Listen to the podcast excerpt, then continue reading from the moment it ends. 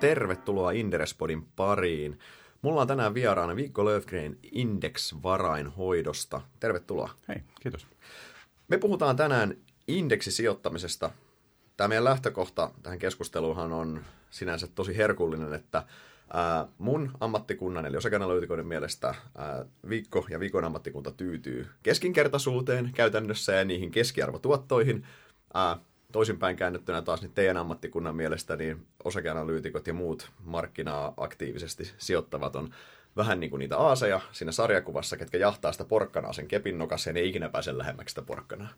Eli tästä lähdetään liikkeelle tänään yksinkertaisuudessa. Hyvä, aloitetaan heti kaksi tämmöisen jaottelulla. Just näin. Mutta hei, ennen kuin mennään itse tuohon indeksijoittamisen aiheeseen, niin kerro vähän itsestäsi.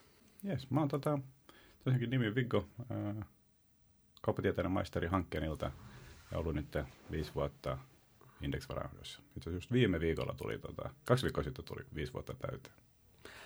Miten susta tuli indeksisijoittaja? Mä oletan siis, että sä oot indeksisijoittaja, koska sä oot indeksisijoittamisen talossa töissä. Se on ihan hyvä oletus.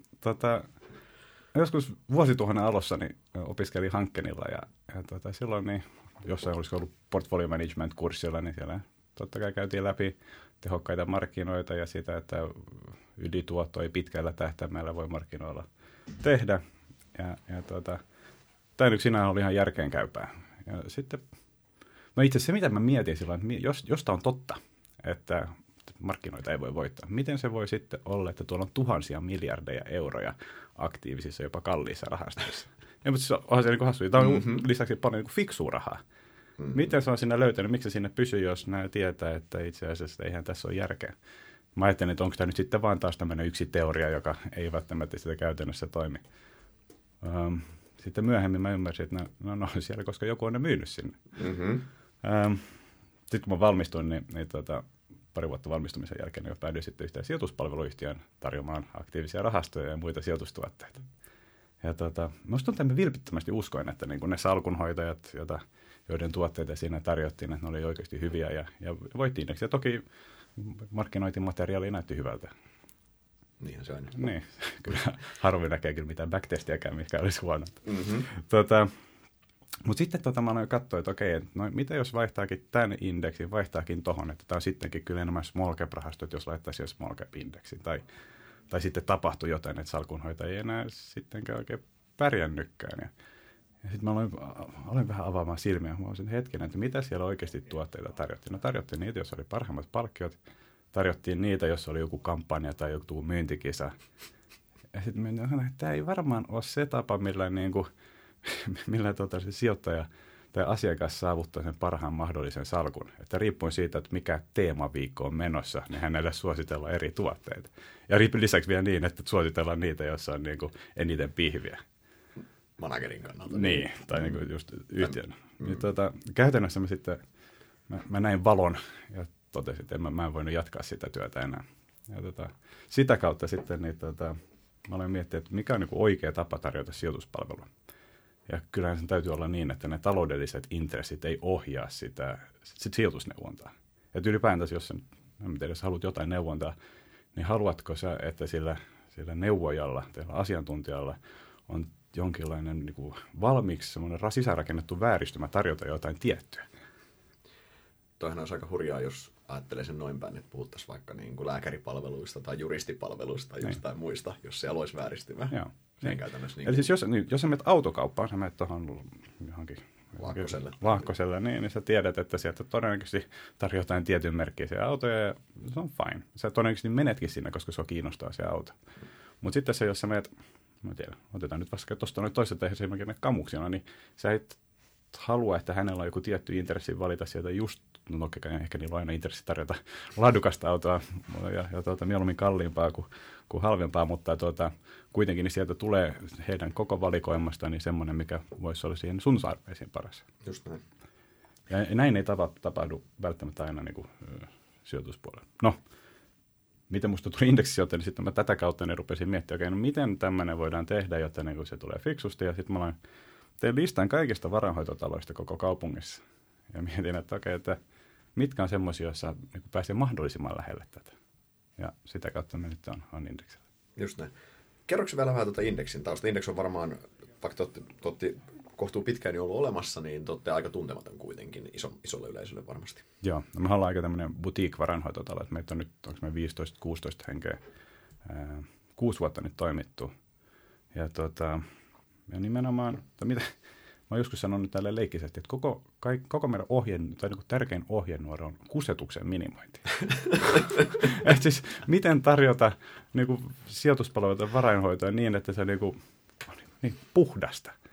Ja tähän niinku se indeksisijoittaminen liittyy tähän sillä tavalla, että ei mulla ole oikeasti mitään semmoista suurta rakkautta indeksisijoittamista kohtaan per se, vaan se tulee niinku mukaan sitä kautta, että jos haluaa tarjota mahdollisimman tai niin kuin riippumatonta sijoitusneuvontaa, missä ei just ne kannustimet ei ole sillä, että tarjota jotain tiettyä tuotetta. Tai mietit tälleen, kun sun pitäisi tarjota, joku lähiomainen kysyy sulta, että hei, mulla on tuossa 100 ylimääräistä rahaa, mä haluan sijoittaa nämä 80 vuodeksi osakemarkkinoille.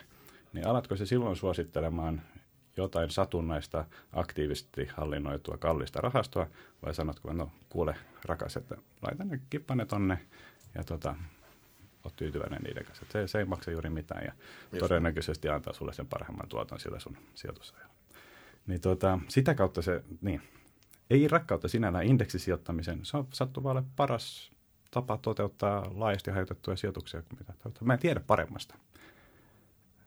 Miten te indeksillä tarjotteko te niin sekä yksityishenkilöille että instituutioille, vai mikä teidän kohderyhmä? Eli jos me katsotaan kappalemääräisesti, niin varmaan ehkä 2/3 on yksityishenkilöitä. Jos me katsotaan taas hallinnoituja euroja, niin taas varmaan 2/3 on sitten instikkaraa. Just näin, niin kuin se monilla varainhoitoilla. Niin, se on nyt vaan, löytyy aika harvassa niitä yksityishenkilöitä, jotka tuosta noin kippaa parikymmentä miljoonaa tai jotain tuommoista, että niitä on toki, mutta niitä on vaan vähemmän. Kyllä, se on just näin. Hei, mennään itse tuohon meidän päiväaiheeseen. Aloitetaan vielä sille, että mitä indeksisijoittaminen ihan konkreettisesti on? Mitä sillä tarkoitetaan? Varmaan osa kuulijoista tietää, mutta varmaan tehdään tällä nyt vielä selvyys tähän. Joo. Indeksisijoittaminenhan on tapa toteuttaa sijoitukset systemaattisesti ja laajasti hajauttain. Eli miten indeksisijoittaminen yleensä tai niin pääsääntöisesti toimii on, että on joku indeksi, se on varmaan monille podin kuulijoille on indeksit sinällään tuttuja. Indekseihän sinällään ei suoraan voi sijoittaa. Otetaan nyt vaikka konkreettinen esimerkki tuosta HEX25 indeksi. 25 eniten vaihdettua yhtiötä. Ja mitä se indeksirahasto tai indeksi ETF tekee, niin käyttää ikään kuin sen indeksin painoja reseptinä ja toteuttaa sitä kautta sitten, tai sijoittaa niin kuin, niihin osakkeisiin niillä painoilla. Sitten totta kai indeksiähän löytyy sitten monen löytyy sektorindeksejä, löytyy markkina-arvopainotettuja, löytyy hintaindeksejä ja niin poispäin. Mutta peruslogiikka näissä kuitenkin sama, että otetaan ikään kuin se resepti niistä sitä indeksistä ja toteutetaan niille. Ja tietyllä tavallahan indeksin sijoittamisen ideahan on se, että kun se pörssiindeksi heijastelee sitä kaikkea markkinalla olevaa informaatiota, se joka päivä ne ihmiset lähtee tappelemaan Wall Streetille ja Aleksanterin kadulle ja Lontooseen niistä samoista tuotoista. Ja sillähän se markkina on suhteellisen tehokas ja tavallaan se kaikki olemassa oleva informaatio heijastuu, sen indeksisijoittaja vaan hyödyntää sitä. Sen koko markkinan mediaania tai keskiarvoa tietyllä tavalla. No, siitähän sinne jossain määrin kysymys käytännössä. Mitä eroa indeksisijoittamiselle ja passiiviselle sijoittamiselle? Nämä menee monesti, näistä käytetään molempia termejä ja tarkoitetaan samaa asiaa, mutta ainakin mun käsityksen mukaan nämä on eri asiat itse asiassa. Joo, niin toi on kyllä totta. On indeksisijoittamista, passiivista sijoittamista. Mä sanoisin, että indeksisijoittaminen on passiivisen sijoittamisen tietty alalaji. Käytännössä, mä en tiedä, onko oikeasti passiivista sijoittamista edes olemassa, mutta eikö se ole vähän tämmöinen, niin kuin, ei se oikein, kaikki sijoittaminen jollain tavalla aktiivista. Mä teen päätöksen sijoittaa johonkin, niin siinä on aktiivinen päätös. Mutta passiivinen sijoittaminen voi olla vaikka just tämmöinen, sanotaan buy and hold strategia. Ostetaan sitä, vaikka nyt sitä Berkshire Hathawayta ja tiedetään, että me ei tule koskaan sitä myymään, niin silloin se on passiivista. Se aktiivinen päätös on, että me tehdään se sijoitus ja sitten istutaan sillä. Tämmöinen jatkuva kuukausisäästäminenhän monesti mielletään esimerkiksi passiiviseksi sijoittamiseksi tietyllä tavalla. Että myös, että sä jatkuvasti vaan sun tililtä menee se X euroa sinne tiettyihin sijoituksiin ja sitten sä et tee niille mitään. Sä et yritä reagoida mihinkään markkinan muutoksiin, et tee mitään allokaatiopäätöksiä tai tämmöisiä. Eikä se allokaatiopäätös on just yksi keskeinen teema. Että sulla on se staattinen salkku, mikä on, että se on aikanaan suunniteltu ja sitten sillä vaan mennään käytännössä.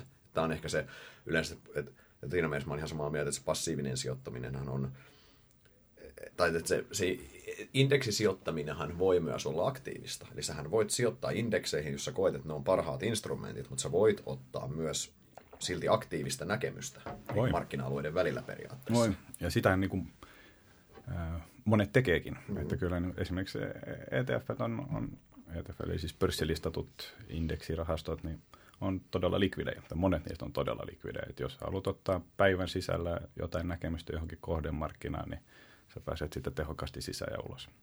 Just näin.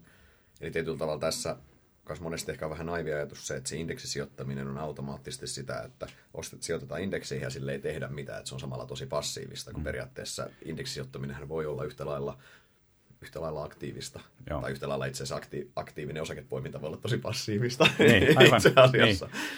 Kyllä nämä menee limittäin tai vähän päällekkäin. Eli vaikka siis ETF siinä tai useimmat indeksi-ETF niin on passiivisia, niitä voi käyttää aktiivisesti. Ja samalla tavalla kuin osakepoiminta nähdään aktiivisena, mutta sehän voi olla hyvin passiivista. Just näin. Miten tuo indeksisijoittaminen, kuitenkin indeksisijoittajahan hyödyntää, sitä käytit sanaa resepti, sitä markkinoiden tarjoamaa reseptiä, nehän hyödyntää sitä tekemät itse mitään. Niin onko indeksisijoittajat sun mielestä vapaamatkustajia? No kyllä mä sanoisin, että se näin on. Eli eihän indeksisijoittaja ei osallistu siihen hinnan muodostukseen. Ja samalla tavalla mekin kaksi, kun tässä istutaan rupatella juoda kahvia, niin eihän mekään tuolla käydä kauppaa, että niinku edes mietitä, että mikä onko joku osake oikein hinnoiteltu tai tehdä mitään toimenpiteitä, että se korjaantuisi. Mä sanoisin, että suurin osa, tai siis 99,9% kaikista sijoittajista on koko ajan vaan vapaamatkustajia. Ne katsovat, mitä siellä tapahtuu. Mm-hmm. Ja se vaan, että indeksisijoittaja sitten on se vielä harvemmin niin on millään tavalla osallistumassa siihen hinnanmuodostukseen. Mä mietin tätä teemaa itse tuossa. Mulle tuli just mieleen tämä Trip Advisor-analogia tästä. Eikö periaatteessa yhtä lailla, jos mä menen uuteen kaupunkiin, mä käytän Trip Advisoria siellä hotellin tai ravintolan etsimiseen periaatteessa. Mähän on myös vapaamatkustaja. Jos mä en kirjoita mitään niin kuin reviewtä, en kanna tähtiä sinne, mä hyödynnän vaan sitä olemassa olevaa, kaikkea sitä kollektiivista dataa, mitä on olemassa. Ja sitten jos siellä on riittävän monta arviota sillä hotellilla, sanotaan, että se on 10 000 arviota, mistä plus 9 500 on antanut 5 tähteä, niin mä voin aika luottavainen varmaan olla, että se on hyvä käytännössä. Kyllä, se markkina on aika fiksu ja mähän vaan hyödynnän sitä olemassa olevaa tietoa. Aivan, ja sitten taas päinvastoin, että jos sä löydät jonkun ravintola, josta sieltä takakujalta, jolla on 0 reviewtä, niin okei, no sitten se ei ole ihan yhtä tehokkaassa seurannassa ja sä voit siinä sitten, voit mennä tutustumaan ja sä otat siinä jonkinlaisen riskin sitten. Mä otan aika ison riskin siinä, mutta mä otan isoa näkemystä siinä tässä ravintolapoiminnassa, mutta mä voin tehdä helmilöydön siinä, mutta se taas vaatii aika paljon, se vaatii multa duunia ja se vaatii sitä rohkeutta. Tässä on itse asiassa hassu, tässä on aika paljon samaa niin kuin. Niin, mutta onkin joo.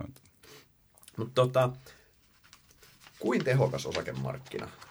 Jos puhutaan nyt osakemarkkeista pääosin, niin kuinka tehokas se sun mielestä oikeasti on? Klassinen kysymys.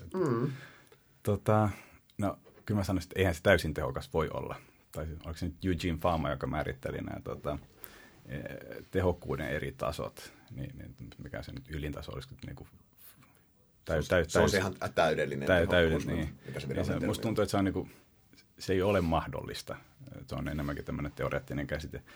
Että se on ihan selvää, että siinä täytyy olla koko ajan jotain tehottomuutta. Mutta sitten taas mikä se ehkä oleellinen kysymys on, että onko markkina niin tehokas, että minä tai joku pystyy systemaattisesti ja ennustettavasti tekemään jatkuvasti ylituottoa? Niin ei. Silloin tällöin koko ajan joku tekee ylituottoja, mutta se ei ole minä. Ja se just nyt, niin se ei ole sinä. Niinku, ehkä iltapäivä. Ehkä iltapäivä. Sä pääset tuohon terminaaliin. Joo. Siis mun mielestä myös markkina on yllättävän tehokas. Mä oon monesti eri tilaisuuksissa sanonut siitä, että se minkä ehkä eniten, mitä mä oon tämän 10 vuoden aikana analytikollassa oppinut, on se, että miten hitsin tehokas tuo markkina meinaa olla. Et varsinkin niin isoissa likvideissä osakkeissa se markkina on todella tehokas. Siis jos mennään niin ihan äärilaitaan, Apple, maailman suurin yritys. Varmaan 100 analyytikkoa. Yes, aika tarkalleen 100 analyytikkoa. Siihen päälle 1000, 10 000 salkunhoitajat, varmaan miljoonat yksityissijoittajat. olisi naivia väittää, että kaikki maailman tieto ei olisi Applen osakkeessa sisällä. Siis sulla on hedgefundeja, mitkä träkkää satelliiteilla Applen tai niin kuin Foxconnin tehtaalta lähtevien rekkojen tavaravirtoja määritelläkseen paljon iPhonea myydään. Siis niin kuin pointti, miten syvälle siinä oikeasti mennään näissä. Se markkina on siellä tehokas. That's it. Siellä informaatioedun saaminen, täysin samaa mieltä, se on mahdotonta.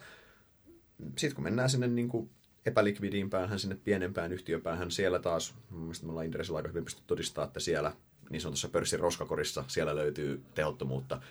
Mutta fakta on se, että se on aika pieni osa koko markkinasta käytännössä. Ja se markkinahan, se tehoton markkina, miksi se on tehoton? Mun mielestä se on tehoton sen takia, että isolta osalta sijoittajia on pääsy evätty niihin kisoihin. Et sä vois sinne niinku epälikvidiin päähän joku iso rahasto, eihän se voi mennä sinne. Niiden on pakko ostaa sitä isoa päätä käytännössä. Se on näin. Ja siis me ylläpidetään myös niinku tiettyä suorien osakkeiden salkkuja. Ja me ollaan jo siinä huomattu, että kun mennään, tai noin enemmänkin kvanttimalleja ja niinku, suht passiivisia, mutta kuitenkin mennään, ei ainoastaan niinku large cap-yhtiöön, myös niinku mid capiin. Ja sitten jo silloin, kun on niinku 1 000 000 tai 2-3 salkku, niin voi olla vaikeaa ostaa sitä jotain yhtiötä sieltä en sano sitä roskalaarista, vaan mikä se oli, mutta kuitenkin sieltä niinku tehottomasta päästä. Niin, mutta niinku vähän niin kuin sanotaan, kun mennään jo sinne joihin yksittäisiin satoihin miljooniin niinku market capissa, se voi olla vaikea saada parisataa tonnia siinä upotettua. Joo, ja sitten puhumattakaan, kun mennään niin vain 10 miljoonan markkina-arvoyhtiöihin, niin kyllä siis sen takia tavallaan... Mikä käytännössä tarkoittaa, siis se on pois meidän pelilaudat, me ei voida mennä sinne. Niin, ja tämä on se syy, minkä takia siellä on tehottomuutta tarjolla niille sijoittajille, ketkä pystyy sitä hyödyntämään, kelle ei ole liian isoja salkkuja. Ehkä semmoinen vielä tuohon markkinan tehokkuuteen, siis kyllähän markkinan tehokkuudessa on valtavia eroja myös niin kuin maantieteellisesti, että Yhdysvaltojen pörssit pääosin maailman tehokkaan markkina on oikeasti erittäin tehokas. Helsinki selvästi tehottomampi, mutta kohtuullisen tehokas, mutta sitten jos mennään tästä jonnekin kehittyville markkinoille, niin siellähän oikeasti se tehokkuus laskee entisestään käytännössä. Joo, ja sitten voi ajatella näin, että onko olemassa semmoista niin epätehokasta markkinaa, että siellä pystyisi jatkuvasti tekemään ylituottoja. Ja jos olisi, niin haluaisitko mennä sinne sijoittamaan? Totta kai. Jos siellä, ei kahta sanaa, mutta edelleen jos se pitää huomioida, millaisia riskejä se joudut siihen ottamaan. Esimerkiksi kyllähän varmaan jossain kehittyvillä markkinoilla sulla voi olla semmoisia markkinoita, eikö niin? Mutta no, siellä taas otat sä niinku ihan mieletöntä poliittista riskiä tämän markkinoissa. Sanotaan nyt, jos valitaan joku tuosta satunnaisesti Bangaloren pörssi. Niin mä en tiedä, onko Bangalores pörssi. Mä en tiedä, mutta sovitaan, siellä nyt on.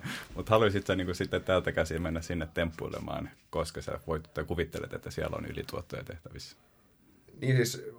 Se vaatisi kyllä sen, että millä se, taas kysymys, jos puhutaanko fundamenttisijoittamisesta, niin informaatioedusta. Millä mä saisin sen informaatioedun siellä? Mä en usko, että mä täältä käsin sitä pystyisin saamaan. Mä oon aina ollut hyvin skeptinen siihen, että hoidetaan ihan mitä tahansa kansainvälistä rahastoa Suomesta käsin käytännössä ja kuvitellaan, että sulla on informaatioedge. Kyllä se vaatii sen niin kuin paikallisen läsnäolon lähtökohtaisesti siihen.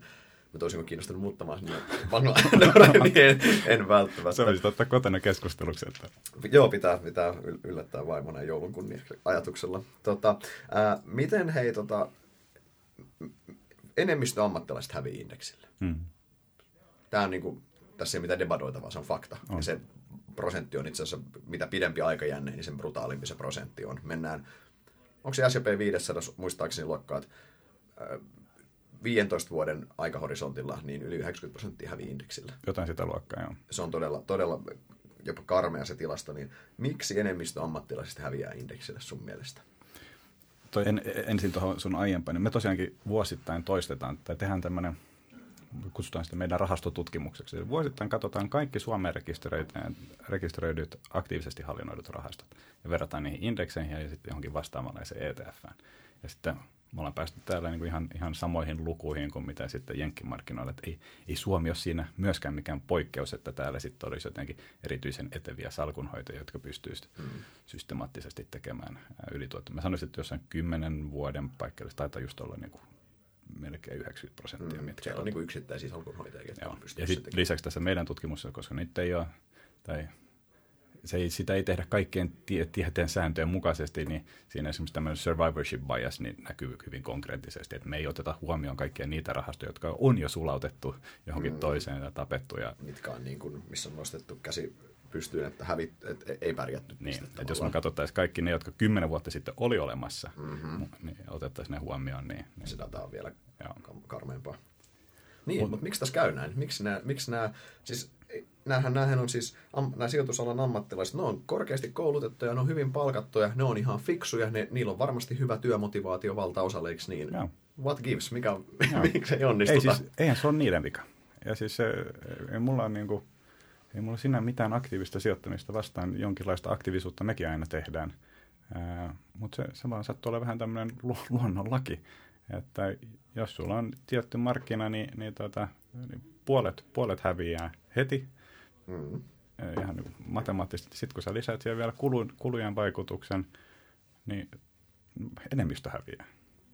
Ja onhan se nyt vaan niin, että esimerkiksi jossain, otetaan nyt taas tämä Helsingin pörssi, että jos sä pyörität täällä, en mä tiedä, 500 miljoonaa tai 1 miljardin rahastoa, niin ei tässä markkinassa ole tilaa oikeasti ottaa näkemystä, että jos niinku HEX25-yhtiöt taitaa olla 80% koko markkinasta. Ainakin. Ne on, voidaan todeta, että ne on hyvin tehokkaasti hinnoiteltu. Ja sitten taas, mikä on ehkä vähemmän tehokkaasti, kuten todettiin, on sitten se ikään kuin, ei nyt mennä ihan sinne roskalaariin, mutta se niin kuin pienempi. Mutta jos sulla on 500 miljoonaa rahasta, niin ethän sä mahdu siinä touhumaan. Niin siis joo, sehän ihan, niin toihan on ihan selvä totta kai, että Suomen isoin osakerahasto on ollut 1,5 miljardia työlukuna tällä hetkellä, niin semmoisella siis rahastolla. Ja koko pörssin markkina-arvo on melkein 300? Mä oon 200-300 väliin. Mä en ihan varma, mutta jossain siellä. Mutta siis se, että sä oot, niin kun, liian pienen hiekkalaatikon liian iso peluri. Sinänsä tuohon liittyen on ihan mielenkiintoinen ilmiö, mitä Suomessa on viime vuosina tullut. Että meillä on tullut näitä rahastoja, mitkä on hardcapattu, eli ne on suljettu kohtuu pieninä. Meillähän on tullut useimmille taloille näitä, että ne on yli 50 miljoonan koko luokassa nopistettu kiinni, ja tavallaan ne just pyrkivät hyödyntämään sitä epälikvidimpää päätä käytännössä. Ja toi on mun mielestä niin oikea tapa tehdä, koska sitten taas jos otat, mitään mainitsematta, mutta otat rahasto, jossa on useita satoja miljoonia ja sijoittaa suomalaisiin osakkeisiin, kuinka, niin varmaan niiden markkinointiesitteessä lukee, että rahasto pyrkii niin analyysin avulla niin luomaan lisäarvoa sijoittajille ja tekemään ylituottoja, bla bla bla. Kuinka rehellistä se on? Niin kuin, että onko olemassa mitään semmoista skenaariota, missä pitkäjänteisesti ton kokoinen rahasto pystyy täällä markkinoilla sen tekemään? Se alkaa mennä niin kuin ihan matemaattisesti ja erittäin vaikeaksi käytännössä, koska edelleen se space on niin pieni, missä se joudut operoimaan. Ja sehän ei vaihtoehto ole edelleenkään salkuhoitajan vika. Sulla on niin kuin semmoinen, se eihän yhtä lailla, jos sulla on formulakisan hitain auto, niin eihän se sen kuskin vika, että se ei voita sinne. No ei välttämättä. Siis kyllähän se vaikuttaa jollain tavalla, mutta se ei ole ainoa selittävä. Ei tietenkään. Okei, jos mietitään siis enemmistö ammattilaisista häviää indeksille. Tämä tavallaan on kaikki tutkimusdata periaatteessa tukee tätä, että indeksisijoittaminen on paras vaihtoehto. Se on niin kuin hyvinkin, jos mietit näitä, mitä Warren Buffettit ja muut suosittelee, että ostakaa hyvät ihmiset indeksiä, niin miksi tämä indeksisijoittaminen miksi ihmisten on vaikea ostaa tätä ajatusta silti? Mikä siinä sun mielestä on taustalla? Siinä on varmaan monta syytä, totta kai siinä on monta syytä, ja se riippuu vähän myös, niin kuin, että minkälaisesta sijoittajaluokasta puhutaan.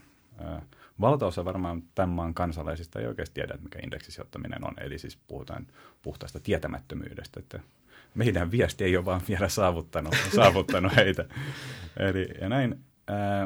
Ja käytännössä suurta osaa näistä niin ei heitä kiinnosta. Jos me nyt on paljon keskustelua siitä, että liian harva suomalainen edes sijoittaa ylipäätänsä, niin kun tämä ei ole semmoinen asia, mitä jengi miettii kauhean paljon. Ja sitten taas toinen syy on, niin kun heitä ei oikein kiinnosta, niin kun heille kerääntyy jotenkin ylimääräisiä kolikoita, ja se helpoin väylä sijoittaa ne varat on sitten kuitenkin sen oman tutun pankin kautta. Ja kun he päätyy sinne, niin mitä tuotteita siellä suositellaan? Onko se kaikkein edullisin, laajasti hajautettu indeksirahasto vai tarjotaanko siellä sitten kenties vähän muita jotain yhdistelmärahastoja tai jotain muita aktiivisia rahastoja? Just näin. Niin eli tavallaan ihan tietämättömyys on ihan selvä, se on helppo alkein. Niin tietämättömyys on tuosta yksi ja sitten toinen taas sitten se, että just nimenomaan, että mitä nämä, kuitenkin Suomen varainhoitokentästä musta tuntuu, että 80 90% kaikista hallinnoitavista varoista on kolmen pankin hoidossa. Kyllä. Kuinka aktiivisesti he tarjoaa indeksirahastoja? Yes, koska heillä ei ole mitään insentiiviä. Heillä on heikko insentiivi tehdä se, totta kai. Koska no, siis se on... Totuus on, että eihän juuri kukaan tee fyrkkää niin kuin indeksirahastoja. Mm. Se nyt vaan on huono bisnes. Niin, aktiivinen varainhoito on paljon parempi bisnes, siis on kahta sanaa. Joo, noi on helppo allekirjoittaa. Mä itse mietin, että yksi teema, mikä mun mielestä vaikuttaa, on psykologia. Mielestäni se on aika selväkin, että se vaikuttaa myös, että se on ihmismielelle erittäin vaikea hyväksyä, että sä tyydyt keskinkertaisuuteen. Tai sä tyydyt keskiarvoon, mutta indeksisijoittamisessa se on hassu juttu, että kun indeksi, vaikka se on keskiarvo, niin se ei ole keskiverto, vaan oikeasti indeksisijoittamisella sä voitat merkittävän osan markkinasta. Et sä sitä kultamitalia saa, mutta et se kauas palkintopallilta kuitenkaan jää.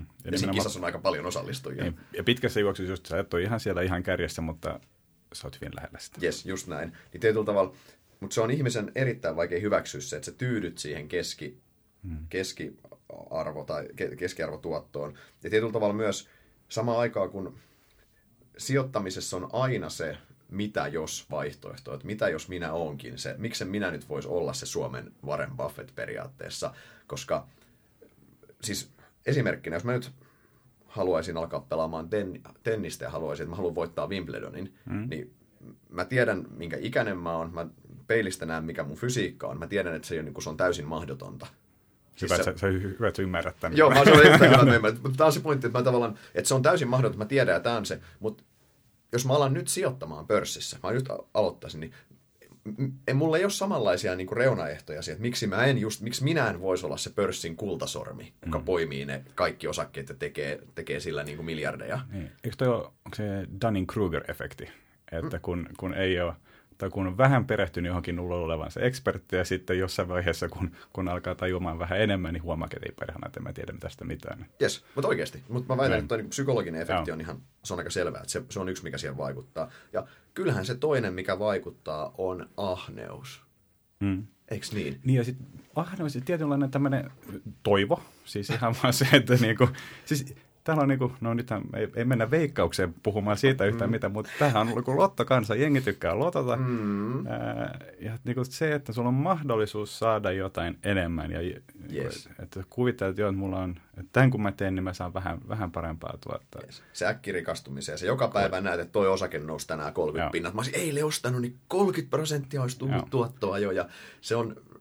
Pörssissä on tosi helppo huijata itseään silleen, että mä ostan nyt tätä ja mä myyn, kun se on heti, kun se on 5 pinnaa ylempänä. Että mä en tarvi yhtään enempää kuin se 5% siitä. Mutta koitapa sitten myyt. Joo, ei. Siis oikeasti siis esimerkkinä vaan, että muistan aikanaan silloin, jos muistat, oli semmoinen yhtiö Geocentric pörssissä vielä, tämä vanha Benefoni silloin back in the day, niin sitä treidattiin sentillä pörssissä. Niin mä muistan, kun yksi sijoittaja tuli tilaisuus sen jälkeen, että hän on ostanut että hän myy heti, kun se nousee 2, että hän ei tarvi yhtään enempää, että se on käynyt 6 sentissä, että hänelle riittää se 2 sentin. Mietin sitten, että kuinka paljon sä psykologisesti huijaat itseäsi tossa, miten sä yrität perustella sitä. Mutta näin se toimii 100% tuotto. Sitten kun sä oot diskontanut 100 pinnat, mä ostan uuden auton tällä tai jotain muuta. Niin tätähän se on, mutta se ahneus tekee. Ja... Sitten ehkä vielä viimeinen pointti liittyen siihen sun niin kuin myyjä-insentiivi-dilemmaan, niin on se, että jos se sun vanha rahasto ei toimi, sä oot myynyt mulle nyt jonkun osakerahastoja, ja mä oon nyt katsellut 5 vuotta sitä, ja se on hävinnyt indeksille, ja sitten mä totean, että eihän tämä nyt ole toiminut. Niin sä voit myydä mulle aina uuden tarinan. Tämähän on tarinan kerrontaa tämä bisnes, tämä sijoitustuotteiden myynti käytännössä. Niin sä voit, että okei, fine, että tämä meidän tämä rahasto ei toimi. Nyt on uusi kulma, nyt on tämmöinen faktorisijoittamisrahasto, tai nyt tämä arvosijoittaminen on tulossa muotiin, tai tämä rahasto sijoittaa FANG-yhtiöihin, mitä tahansa tämmöistä. Sä myyt mulle sen uuden tarinan, ja mä ostan taas, mä oon 5 vuotta siinä taas kyydissä, mä katson, että eihän tämä toiminut taaskaan. Ja sitten mä vaihan pankkia ja mulle myydään siellä niin kuin taas uusi tarina. Mutta tätähän tavallaan, että sehän on yksi, että sä voit aina spinnaa sen uuden ängelin siihen myyntiin. Joo. Ja tuosta itse asiassa tehtiin paljon myös akateemisia tutkimuksia, että kuinka hyvin sijoitusneuvojen suosittelemat rahastot pärjää. Niin, voit kuvitella, että siinä on about 1% vuodessa, niin ne sijoitusneuvojen tarjoamat rahastot, ne on about 1% vuodessa heikompaa tuottoa kuin keskivertorahasto. Eli käytännössä johtuneen siitä, että suositellaan niitä just, jotka on mennyt hyvin ja yleensä nyt tuppaa olemaan niin, että ne ei ole ne, jotka sitten seuraavalla aikajaksolla menee. Koska ne on helppo myydä, kun sä myyt, että se kurssigraafi on ylöspäin. No, ihan just samalla tavalla kuin mitä tuossa äsken puhuttiin backtestauksesta, niin eihän kukaan halua myydä semmoista rahastoa, mikä on mennyt ihan huono. Hyvä siis sille sijoitusneuvojalle, niin se on helpompi. No joo, että meillä on tämmöinen, että tämä on saanut nyt, tämä on palkittu ja tässä on 5 tähtiä ja kaikkea, mutta se ei ole mitenkään takaa sitä, että se on hyvä seuraavalla aikajaksolla. Ei. Tämä indeksisijoittaminenhän on ottanut jalansijaa varsinkin Yhdysvalloissa. Joo. Erittäin merkittävästi, tai Euroopassa huomattavasti vähemmän vielä, mutta miten paljon indeksisijoittaminen versus aktiivinen sijoittaminen, siitä aina puhutaan, että missä se suhde menee, niin missä Jenkeissä mennään tällä hetkellä? No toi on totta kai vähän vaikea aina sanoa. Jos me katsotaan puhtaasti rahastopääomaa, niin tämän vuoden aikana mentiin Yhdysvalloissa niin kuin päästiin sanotaanko yli 50-50 tilanteen, eli tarkoittain, että eli kun puhutaan rahastopääomasta, eli yli puolet kaikissa rahastoissa olevista varoissa niin on indeksisidonnaista. Mm. Eli sitä kautta niin me ollaan voittamassa tämä peli, mutta ja etenkin mitä katsotaan koko tämä vuosikymmen, niin nettomerkinnät on mennyt, tai siis kumulatiivisesti selkeästi nimenomaan indeksipohjaisiin ja ylipäätänsä kustannustehokkaisiin tuotteisiin. Just näin. Miten kun tämä indeksisijoittamisten osuus kasvaa niin isoksi, niin missä vaiheessa, uskotko sä, että jossain vaiheessa tulee piste, että tämä johtaa markkinan tehottomuuteen? Tai totta kai siis jossain vaiheessa se piste tulee, ja se on ihan selvää, että jos hypoteettisesti kaikki raha on indeksissä, eli enää kukaan ole tappelemassa niistä tuotoista, niin markkinahan on äärettömän tehoton silloin. Mutta kuin lähellä me ollaan tämmöistä pisteitä, että markkina alkaa olemaan tehottomampi? Niin, mä just mainitsin, että näissä indeksirahastoissa on puolet kaikesta rahastopääomasta, mutta on loppujen lopuksi kuitenkin alle 10% kaikista koko osakevarallisuudesta.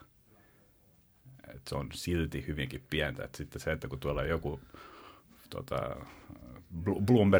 Bloombergilla tai jossain muussa kolumnissa kirjoittaa, että joo, että indeksisijoittaminen vääristää markkinoita, niin en mä oikein jaksa uskoa, että se pieni passiivinen 10% siinä, että se aiheuttaisi niin paljon vääristymää siinä koko globaalissa osakemarkkinassa, että siinä olisi, että se olisi selkeästi havaittavissa. Niin, jos sä mietit, että sanotaan, että leikitään, että se markkina on 10 ihmistä oli se, ketkä siinä on mukana. Jos niistä yksi sanoo, että mua ei enää kiinnosta osallistua tähän kädenvääntöön, että mä katselen vaan, mitä te muut teette, niin kyllähän ne 9 varmaan pärjää vielä ihan hyvin. Toi oli itse asiassa, mä en tiennyt, että se on kaikesta varallisuudesta vaan noin pieni osa vielä itse asiassa. Korkopuolella on vielä pienempi. Mä tuntuu, että puhutaan jostain 23%.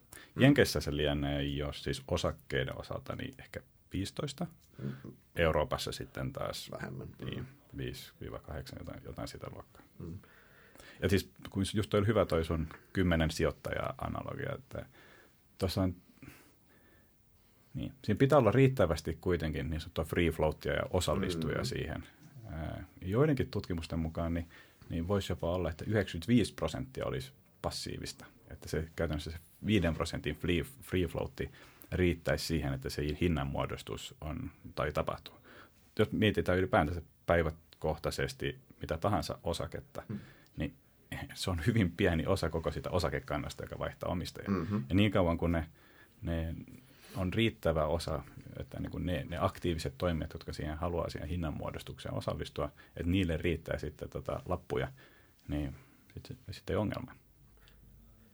Mitä mieltä sä oot tästä, se oli pari kuukautta takaperin tämä Michael Burry, eli tässä Big Short-kirjan päähenkilö, siis varoitteli tästä, että indeksisijoittaminen on uusi kupla. Hän vertasi tätä siihen 2008 subprime-kuplaan. Hänen tiisis taustalla oli yksinkertaisuudessaan se, että kun indeksiin virtaa koko ajan rahaa ja se joutuu jatkuvasti ostamaan niitä isoimpia osakkeita, ne nousee entistä enemmän, että se ostaa näitä fängejä, niihin tulee lisää enemmän ostajia kuin myyjiä, se osake nousee ja sitten joudutaan ostamaan entisestään lisää. Tästä tulee tämmöinen epämieluisa sykli tietyllä tavalla. Mitä sä varmaan totta kai tekin luitte nämä Börin varoitukset, mitä sä ajattelit? Luin kyllä jo, ja mä tämmöinen ilmityinen facepalm siinä heti tuli. Se oikein, mutta tämä mureni, tämä niinku käsitys, että mikä mulla oli tästä tyypistä, niin se mureni heti sen kolumnin jälkeen. Mä luulin, että se oli fiksu mies, mutta siis Mun mielestä on ihan hölmö. Ei, mutta siis oletetaan, että joku indeksirahasto, joka omistaa 1% koko markkinasta. Tai otetaan vaikka 10%.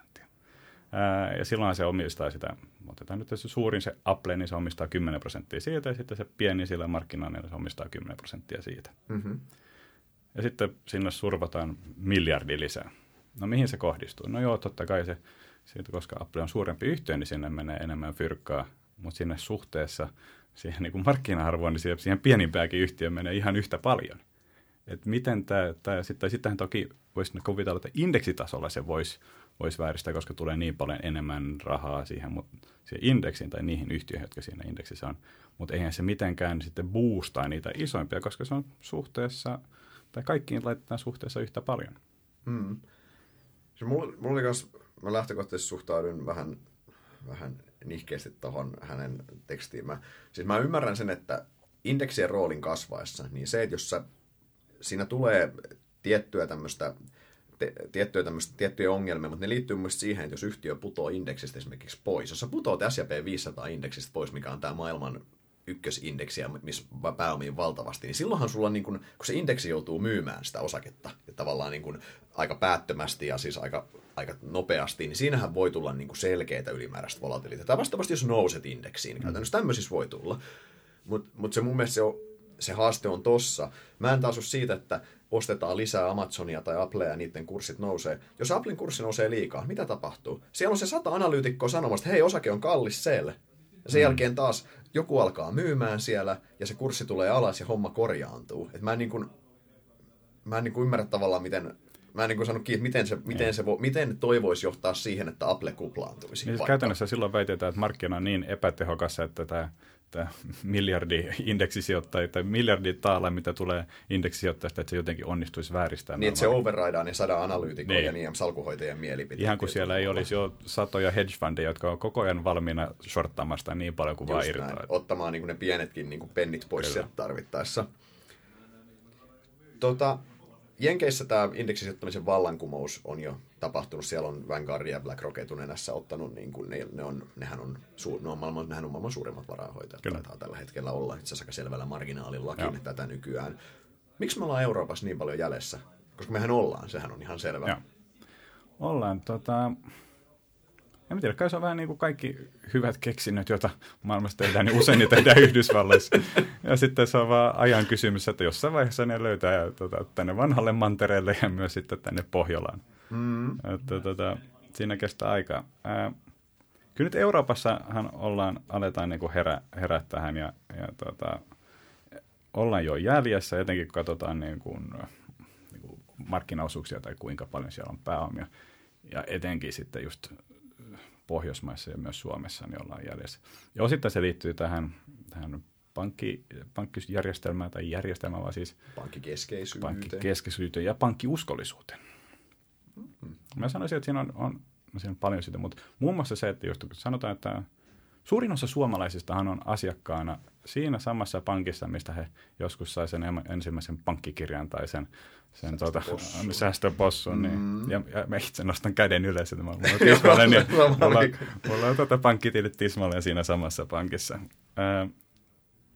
Ja sitten kun tällaiselle henkilölle niin jostain niin tulee ylimääräistä varallisuutta, niin heidän on luontevaa mennä sinne sen pankin puheille ja sanoo, että hei, että mulla on tämmöistä. Ja totta kai siinä on se uskollisuus ja luottamus. Että totta kai tämä henkilö, mitä hän suosittelee, niin on sitten mulle parasta.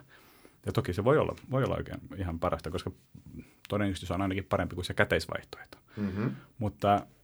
Mutta kun tämä on semmoinen taas, joka ei niin kuin monia suomalaisia kiinnosta, tai ylipäätänsä keskivertosijoittajia ei välttämättä kiinnosta, ja ne ei halua käyttää siihen kovin paljon aikaa, niin se on ikään kuin good enough-tarjous. Mm-hmm. Ja mietin näin, että jos me otetaan tämä auto esimerkki, tai jos sä oot ostamassa 100 tonnia autoa, niin sä todennäköisesti ensin luet aika paljon lehtiä ja arvosteluita ja toteat, että okei, että haluat, että se on saksalainen, ei sillä, että ei olisi kyllä muutkin autot voi olla hyviä, mutta sanot, että se on saksalainen ja sitten sulla on sun vaihtoehdot siinä ja sitten sä menet koeamaan niitä joitakin malleja. Sitten aika paljon työtä sen eteen, että sulla on 100 tonnin investointi. Sitten taas, kun sulla on 100 tonnia, mitä sun pitää laittaa johonkin muuhun kohteeseen sijoittaa, niin sitten ihmiset ei tee samanlaista tutkimusta, just vaan ne valitsee vaan sen jonkun. Mm, toi on ihan totta. Mutta joo, siis toi pankkien ylivalta niin sanotusti, se on helppo allekirjoittaa. Mitä sä luulet, kuinka iso merkitys on sillä, on tällä ihan kulttuurilla, jos mietitään nyt vaikka Suomea. Yhdysvalloissahan se säästämisen kulttuuri on hyvin erilainen. Ihmisillä on vastuu omista taloudellista päätöksistä. Ihmiset kantaa ylipäänsä eri tavalla vastuuta omista asioistaan kuin meillä Suomessa. Ja meillähän Suomessa nämä raha-asiathan on aika vieraita. Ja säästämisasiat on, niin kuin nyt ollaan viitattukin, ja ne on valitettavan huonolla tolalla, koska ihmiset ei kanna sitä vastuuta. Mä uskon ainakin, että tämä on yksi tekijä taustalla. On varmasti. Just suomalaisia ei, kun eläkejärjestelmä on tämä, mikä meillä on, niin se ei pakota ihmisiä tutustumaan, että miten tämä kannattaa tehdä. Mm. Ja sitä kautta niin siitä niin kuin sijoittamisesta tulee semmoinen, voisiko sanoa vapaaehtoista, että jos kun sulle kertyy ylimääräistä tai haluat alkaa säästää ja sijoittamaan, niin silloin siihen tulee tutustuttua, mutta ei oikein ennen sitä. Mm, käytännössä näin. Voitaisiin puhua vähän ESG:stä seuraavaksi. Tämä on tämä finanssisektori ehkä isoin trendi tällä hetkellä, eli tämä niin sanottu vastuullisuusteema. Miten mä ajattelen tätä vastuullisuutta on se, että finanssisektori, mikä on historiallisesti ollut se äänetön yhtiömies käytännössä. Finanssisektorihan ei normaalisti halunnut ottaa kantaa oikein mihinkään. Et jos rahasto vaikka nyt omistaa Nokiaa, niin se rahasto ei ole käynyt yli yhtiökokouksessa, puhumattakaan, että se olisi äänestänyt. Se olisi ollut ihan ennenkuulumatonta, vaan ollaan niin kuin oltu vaan passiivisesti, eikö niin? Ja nyt, mikä on mun mielestä ollut vähän outoa, koska omistajalle kuuluu se vastuu, ja nyt mun mielestä finanssisektori tämän ESG-vallankumouksen myötä on alkanut kantamaan sitä sille kuuluvaa vastuuta. Mm. Ja mun mielestä tämä on, niin tosi, tämä on siis hyvä juttu. Mutta miten indeksisijoittaminen sitten sopii tähän? Onko indeksisijoittaminen pystyykö indeksisijoittajat kantamaan sen vastuun samalla tavalla? No, samalla tavalla siis indeksirahastotkin tai ne rahastoyhtiöt on rahastoyhtiöitä kuin mitkä muutkin. Että, mä sanoisin, että ESG-sijoittaminen onnistuu aivan erinomaisesti myös indeksituotteilla. Siinä on kuitenkin suuret rahastoyhtiöt usein taustalla, joilla on siis oikeata valtaa. Eli kun sanotaan nyt vaikka se BlackRock haluaa jossain yhtiökokouksessa päästä vaikuttamaan, niin niillä on riittävästi äänestyslipukkeita taskussa, että sillä on jotain merkitystä. Ja kuitenkin BlackRockin toimitusjohtajakin on säännöllisesti nyt viime vuosina niin kirjoittanut, voisiko sanoa tämmöisiä avoimia kirjeitä yritysjohdolle, että kattokaakin, että nämä asiat ovat niin kuin oikein, koska muuten me tullaan sinne jyrähtämään. Hänhän on liputtanut se, että yrityksillä pitää olla tätä purpose, eli muutakin tarkoitusta kuin se pelkkä rahan tekeminen omistajille. Hän on puhunut tosi paljon siis. Joo, on olemassa muutakin kuin pelkkä tuoton tavoittelu. Just näin. Miten sitten on ihan hyvä pointti, että tuohon itse asiassa menee just noin, että itse asiassa nehän voi vaikuttaa paljon enemmän sen sijaan, että sulla on se 100 miljoonan rahasto ja sä menet sinne 10 miljardien yrityksen yhtiökokoukseen niin kuin kertomaan mielipiteisiin, niin ei ketään oikeasti kiinnostaa. Se on vähän myöhäistä silloin. Ei se ole se ehkä optimaalinen tapa. Ei, mutta se, että BlackRock, mikä omistaa, sit voi olla sen firman todennäköisesti jonkin isoin omistaja tai Vanguardi, niin heillähän olisi niin kuin oikeus vaihtaa hallitukset ja muuta kaikkea tämmöistä. Meneekö tämä sitten siihen, kun indeksisijoittamisessa tämä on skaalabisnes totta kai. Tämä on niin kuin hyvin raakaa skaalabisnes, mikä on nähty Jenkeissä, että miten paljon Vanguardit ja nämä on nimennyt sitä pääomaa, miten isoksi ne on kasvanut. Niin tuleeko näille liikaa valtaa tässä hommassa sitten lopulta? Kun on käytännössä kaikkien firmojen suurimmat omistajat on aina BlackRock ja Vanguard. No ei aina, mutta monessa tapauksessa noin. Ja jos trendi jatkuu, niin kyllähän siihen suuntaan mennään yhä enemmän. Totta kai jos sulla on Berkshire Hathaway, sulla voi olla ne perustajat tai nämä pääomistajat. Isossa kuvassa. En tiedä, tottahan on, että niille keskittyy valtaan, mutta sitten niin kauan kun me puhutaan siitä, että niillä on 5 tai 10% siitä yhtiöstä, niin onko se liikaa? Onhan siellä sitten kuitenkin 90% jollain muulla. Hmm. Että mä näkisin, että se on todennäköisesti kuitenkin parempi toimija kuin sitten ne käytännössä ne miljoona sijoittajia, jotka siellä on taustalla. Että ne miljoonahan se on silloin vaan semmoinen irrallinen joukko, jotka ei oikeasti käy yhtiökokouksissa tai millään tavalla vaikuta siihen yhtiöön muuta kuin, että ne sattuu omistamaan niitä lappuja. Niin sillä tavalla niin onhan se parempi, että siellä on joku, joka esimerkiksi näissä ESG-kysymyksissä ajaa oikeita asioita. Mutta toki sitten taas tullaan siihen, mitkä on oikeat asiat. Mm.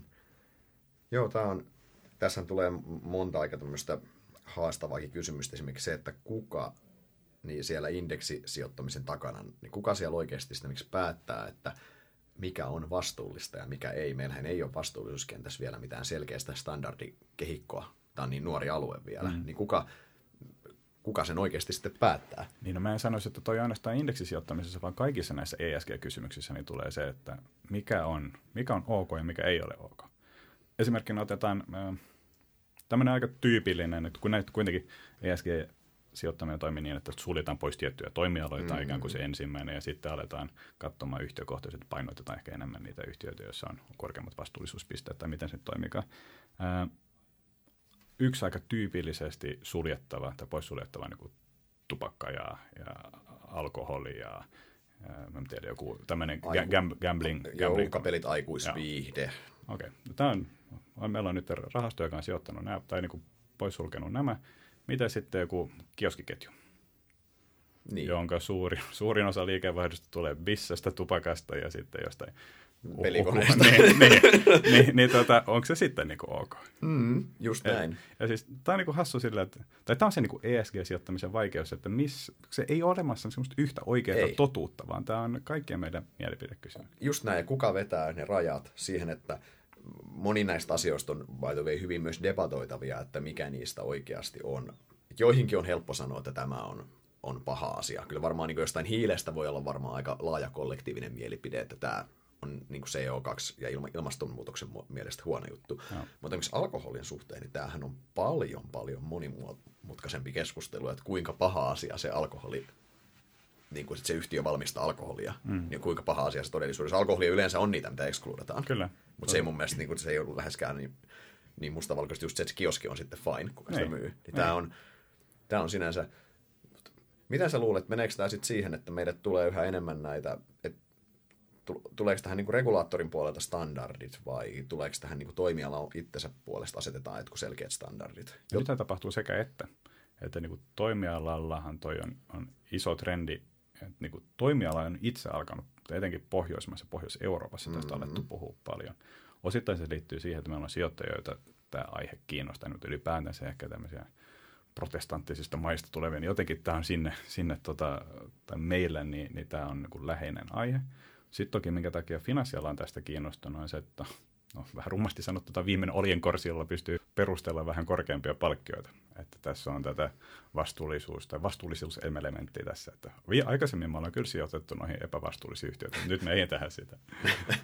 Ei, toihan on paitavia, toihan näkee niin sektoria seuraavana, että siis kun hinnoissa on jatkuva paine alaspäin, koko ajan hinnat tulee alas perinteisessä varainhoidossa, niin tämä ESGhän antaa just sen, tämä antaa tukea hintoihin taas ja pystytään niin kuin yrittämään perustella sitä preemiota. Ja tämä tulee kestämään jonkin aikaa käytännössä. Mutta lopultahan tämä ESGhän tulee olemaan, niin kuin, tämähän tulee olemaan vain standardi käytännössä, mikä sun on pakko täyttää, että ei ole mahdollista, että sä et täyttäisi tätä käytännössä. Kyllä. Voisi nopeasti sivuttaa vielä vähän vaihtoehtoisia sijoitustuotteita. Nehän on siis, jos mietitään isoja trendejä viimeisen 10 vuoden aikana varainhoidossa, niin jos toinen on ollut indeksisijoittaminen, niin toinen on ollut vaihtoehtoiset sijoitustuotteet. Käytännössä on tullut korvaamaan näitä korkotuottoja pitkälti. Sitähän tämä on. Miten indeksisijoittaja suhtautuu vaihtoehtoisiin omaisuusluokkiin ja sijoitustuotteisiin? Ei, siis kyllä ne on hyvä lisä just näille klassisille osake- ja korko-omaisuuslajeille.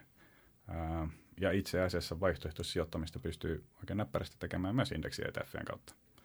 Esimerkiksi kiinteistösijoitukset, raaka-ainesijoitukset, just kululasta on ollut aika paljon puhetta tuossa viime aikoina. Niin, itse asiassa just viimeksi eilen niin mä ostin yhdelle asiakkaalle globaalia infrastruktuuri-ETF. Just näin. Niin, kyllä niin vaihtoehtoiset niin on siellä myös samalla tavalla. Miten koetko sä, että vaihtoehtoisten sijoitustuotteiden, näiden niin esimerkiksi reaaliomaisuustuotteiden näiden pitäisi olla osa hajautettua sijoitussalkkua siinä niin sanotussa perusallokaatiossa mukana? Miksei? Mut silloin sen täytyy myös olla, sen asiakkaasta täytyy ymmärtää, että nämä on vähän vaikeampia. Jos me sijoitetaan osakkeisiin, niin asiakkaasta sijoittaja yleensä ymmärtää, että okei, osakesijoittamisessa on täydet riskit. Ja korkosijoituksissa taas, no okei, siellä on riskitasoja erilaisia, mutta se on vähän turvallisempaa. Mutta mikä sitten on vaihtoehtoisten sijoitusten riskitaso? Jos puhutaan vaikka jostain kiinteistörahastoista, niin mikä on oikeasti se riski? Sitä ei vitata volatiliteetilla. Mm. Siinä on epälikvidejä, että no nythän me ollaan viime viikkoina niin nähty myös esimerkkejä siitä, että siellä on riskejä. Joo, Suomen kiinteistösektorilla muun muassa. Niin. Mm. Jokainen lappu ei sitten kuitenkaan, vaikka markkinointi saattaa näyttää siltä, että, ei tässä ole riskejä, että sijoittaa vakavaraisiin tai sijoittaa on puhdasta tavaraa, mutta se aina voi tapahtua jotain. Mm. Joo, Henkko, mä uskon sinänsä, että tämä vaihtoehtoiset tuotteet olisi sopivassa määrin, ne on oikeinkin hyvä lisä jokaisen sijoittajan salkkuun. Mä uskon, että niitä voi oikeasti parantaa riskikorjattua tuottoja. Tämähän on sinänsä, minkä aika moni instituutio sijoittaa allekirjoittaa, koska instituutiothan yhä enemmän tekee niin, että perinteinen salkku hoidetaan indeksituotteilla ja sitä alfaa haetaan sitten, eli sitä ylituottoa, sitä graalin maljaa haetaan sitten näillä vaihtoehtoisilla tai sitten jollain yksittäisillä perinteisen tämmöisiä satelliittituotteille, että merkataan sitten jotain tiettyä rahastoa, missä on joku huikea track recordi tai jotain muuta. Mutta tähän malliinhan se menee yhä enemmän käytännössä ja todetaan, että tämä aktiivinen allokaatio tai muu, niin tämä ei me tässä pärjätä. Niin, tai siis, että siinä ei ole järkeä. Ehkä mä sanoisin näin, siis myös, mikä vaihtoehtoisissa on vähän semmoinen miinuspuoli.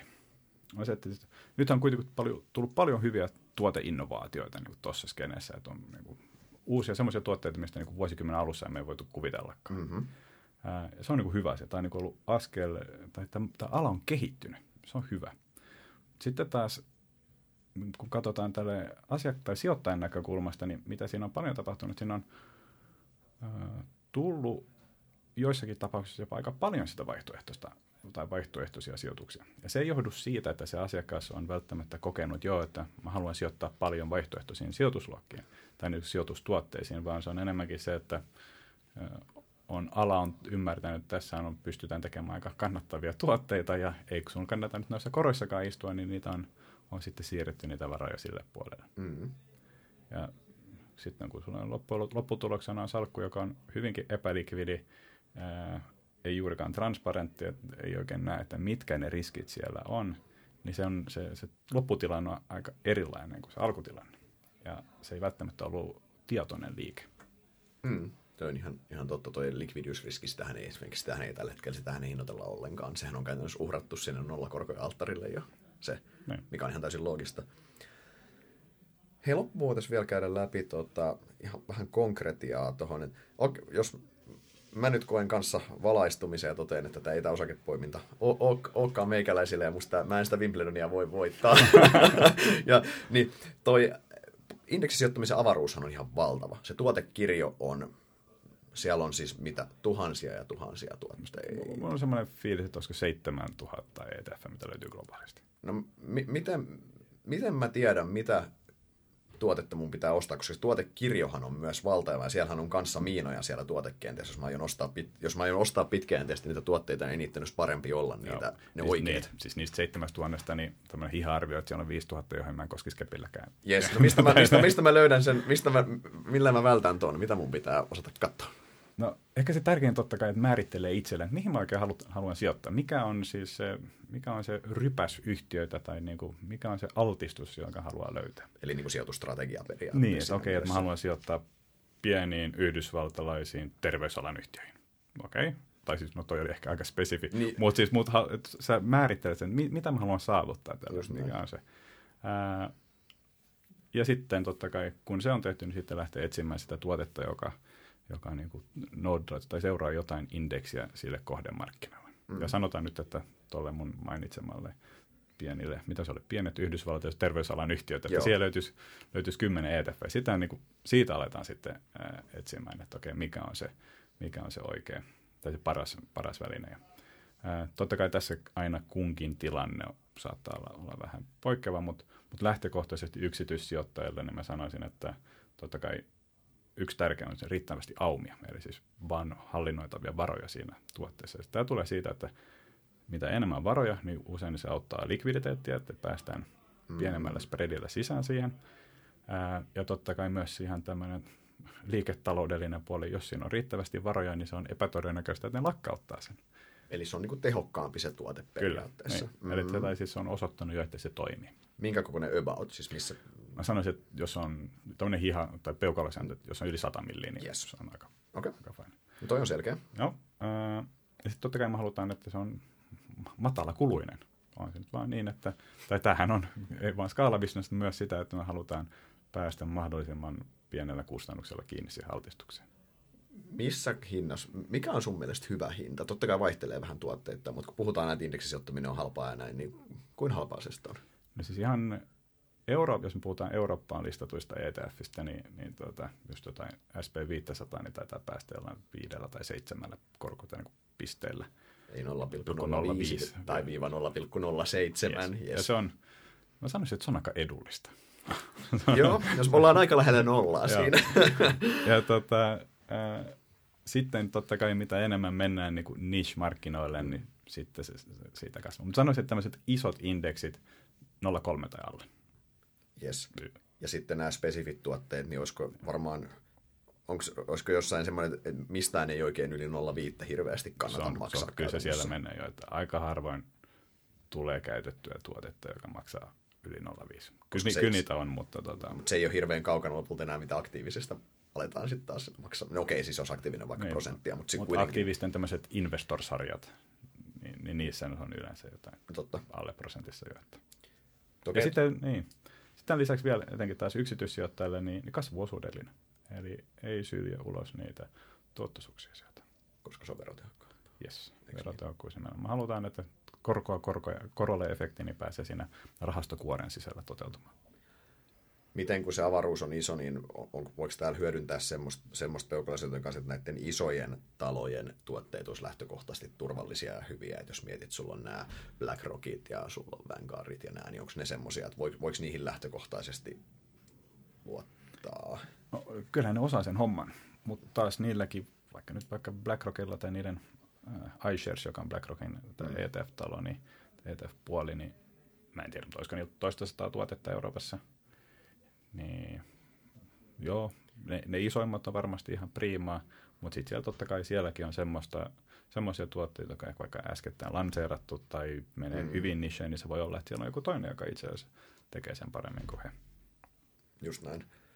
Että ei se sinällä, me itse asiassa, en mä kirveästi katso sitä logoa, mikä siinä on, mutta toki niin, että on se totta, että ei ne ihan huonoja ole.